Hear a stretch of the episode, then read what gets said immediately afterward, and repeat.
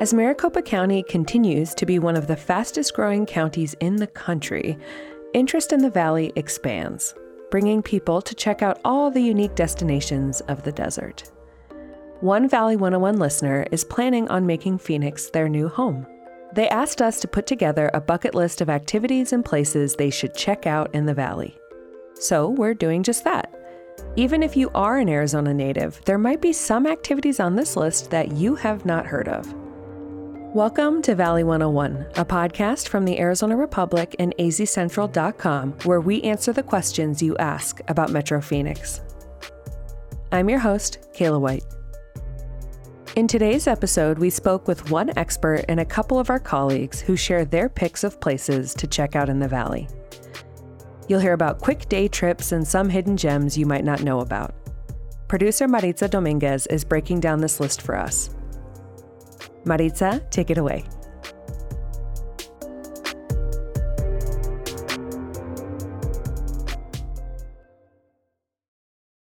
To start off, I reached out to the folks who operate the website visitphoenix.com.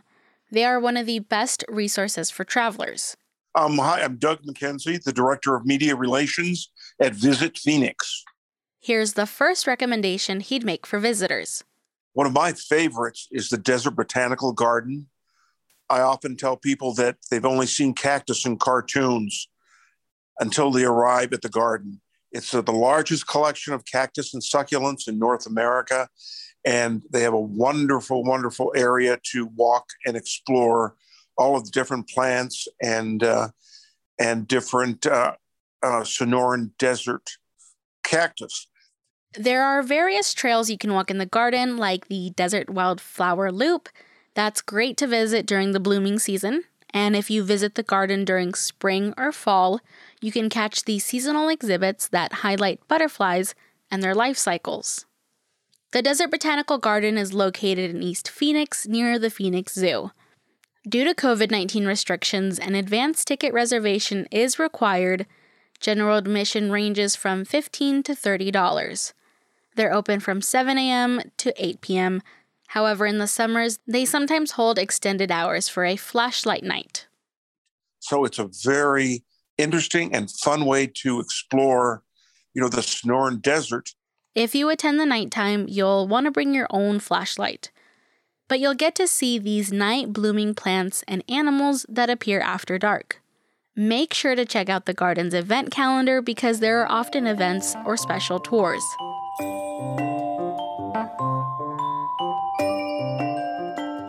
If you're looking for a nighttime event, you should check out this second recommendation from Doug. Well, um, I certainly like our musical instrument museum.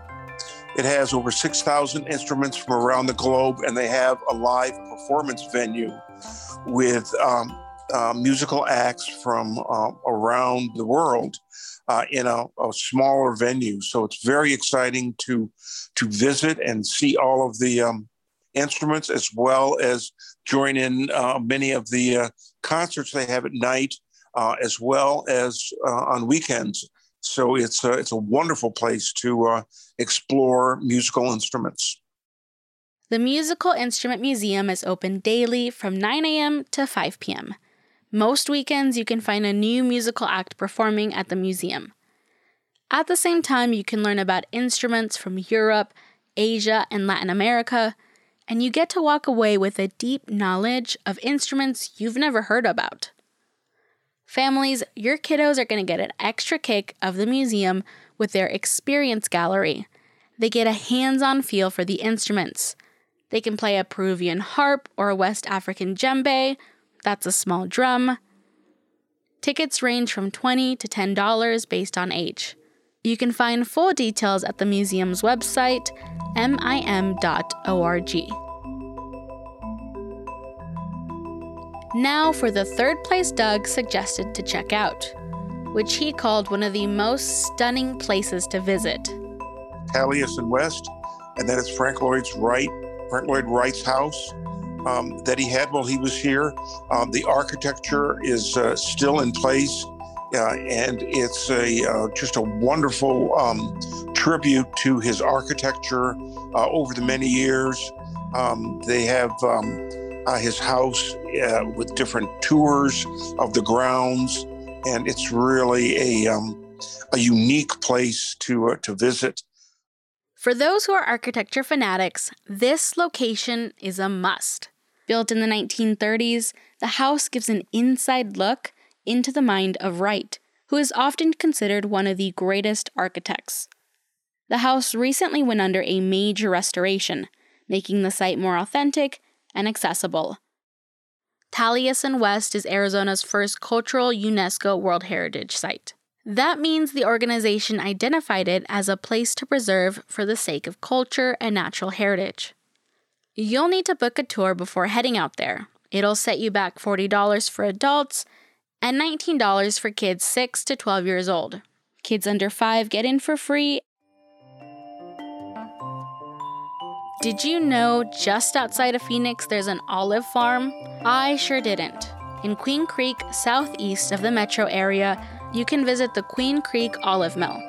This was Doug's next pick. You have tours of um, how they make olives. They have over 20 different types of olive oils. They have a cafe to have lunch. Not only do they produce olive oil that you can use in your kitchen, but the owners also developed another product. They created a skincare line using extra virgin olive oil. They started this after their children experienced eczema and so they created lotions, soaps, and more to help with their dry skin. If you want to take the tour, it's $7 and you'll learn all about olives and the process of making olive oil. You can also visit their shop and take home some locally sourced olive oil back to your family.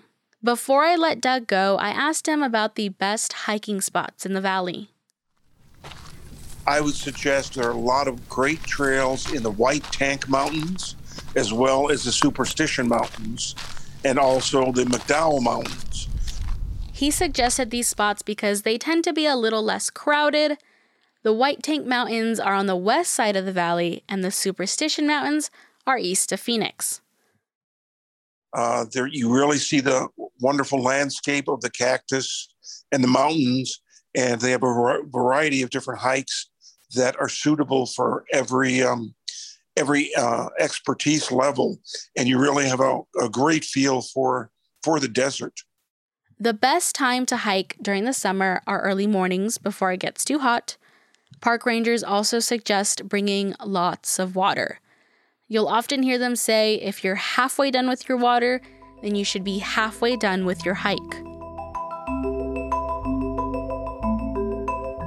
Those are suggestions from the travel experts. Now I turn to a couple of my colleagues to see what their favorite spots are in the valley.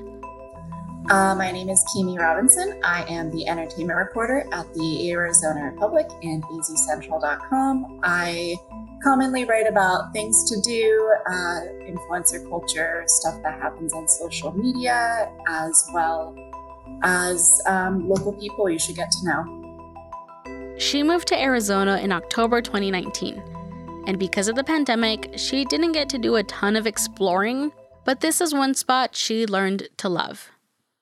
I actually started with Tempe Town Lake, and that is on a lot of lists, surely, but that was fascinating to me. That was where I took all of my out of town visitors just to say, hey, you know how we're in the Sonoran Desert? There is a body of water here. Actually, in fact, several, but here's a pretty big one with a really cool bridge and she's right. Tempe Town Lake is a great spot to explore all year round.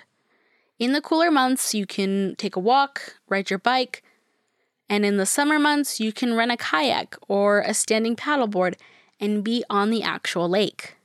The lake is also within walking distance to Mill Avenue, where you'll find tons of eating spots and small little shops. Now, if you're looking for a quick day trip out of the valley, Kimi has got a great recommendation. And if you go out east, uh, about a an hour outside of Phoenix, then you get to go to uh, Boyce Thompson Arboretum, and along the same theme of reminds me a little bit more of home um, in terms of the the nature you'll find there, the garden, the the flora and fauna, and um, it's really nice. Uh, it doesn't even have to be a full day trip, and you can go on the trails there. When Kimi told me about this place, I have to admit, As a lifelong resident of Arizona, I never heard of this place, so it's one I'll be checking out soon. General admission is $15. It opens daily from 6 a.m. to 3 p.m., and the last time you can get in there is one hour before closing. There are nearly five miles of trails and have almost 4,000 different types of plants. They also do guided tours, so you can learn straight from the experts. Just make sure to book in advance. I want to thank Kimi for joining me on today's episode. If you want to keep up with her reporting, you can find her on Instagram at reporter KIMI. Now, our last guest on this episode is arts and culture reporter Elizabeth Montgomery. I cover everything from the vibrant murals downtown to the newest video game that's coming out. Her first suggestion is great for people who are into the nightlife scene but want to stick around the downtown Phoenix area.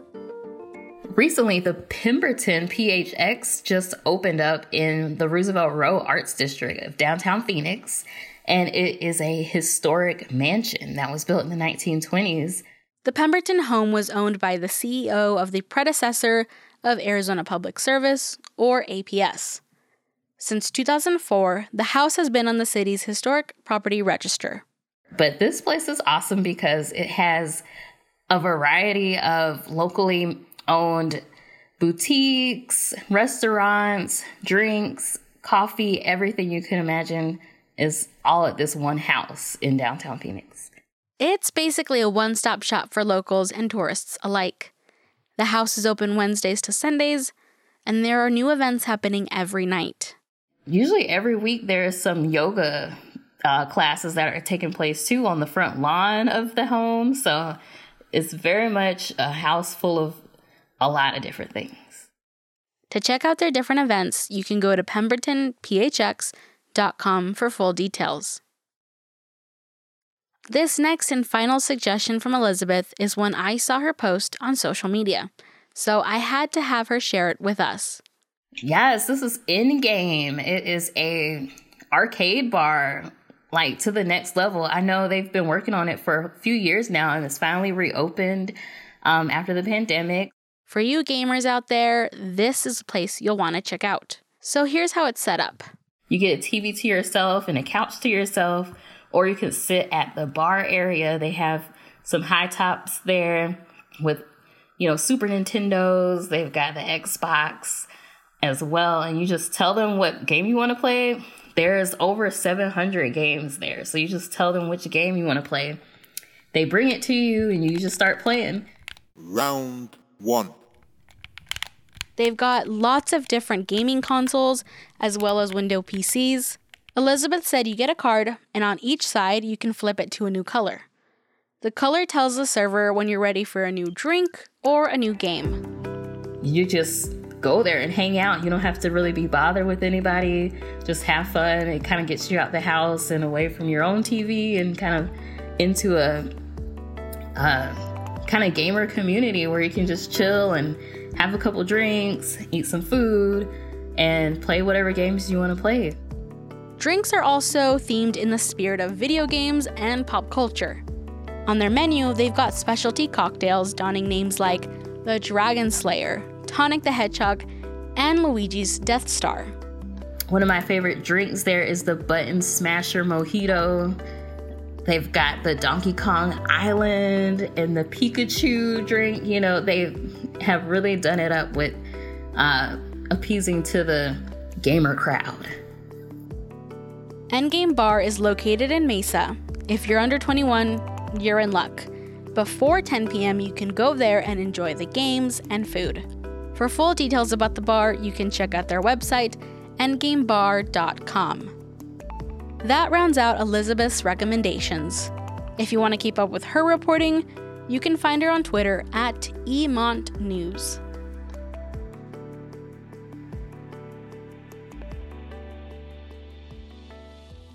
And to finish up this list of top 10 places and activities to check out in the Valley, I'll give you my recommendation. To experience this one, you'll need to be here in the summer.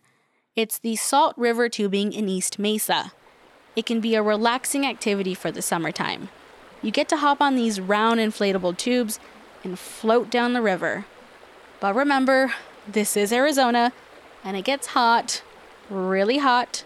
So plan in advance and bring an ice chest filled with drinks and snacks. You can rent an extra tube to carry that ice chest. Although it's just a few miles out of town, it feels like a great escape to nature. If you're lucky, you might catch a glimpse of some wild horses. You'll want to bring a hat and sunscreen so you don't walk away with the sunburn. It opens daily from 9 a.m. to 6:30 p.m. For $19, you get a rental tube and the shuttle bus service that takes you from and to the river. All right, listeners, that's your list of top 10 activities or places to check out in the valley. Thanks to Maritza for putting that list together for our listeners. Maritza, which one do you think you'll check out first? I have to admit, there are quite a few things on this list I haven't had the chance to check out. But before it gets too hot, I want to check out the Boyce Thompson Arboretum. That is an excellent pick, and I haven't been there either. All right, listeners, if you have more questions about Metro Phoenix's history, submit them to us at valley101.azcentral.com. And if you're a regular listener of our show, please consider supporting it by subscribing to azcentral.com. And as always, thank you for listening to Valley 101, a podcast from the Arizona Republic and azcentral.com. Also, if you're a fan of Arizona politics, be sure to check out The Gaggle, our sister podcast that breaks down local issues and helps you keep up with the state's political news. All right, see you next week.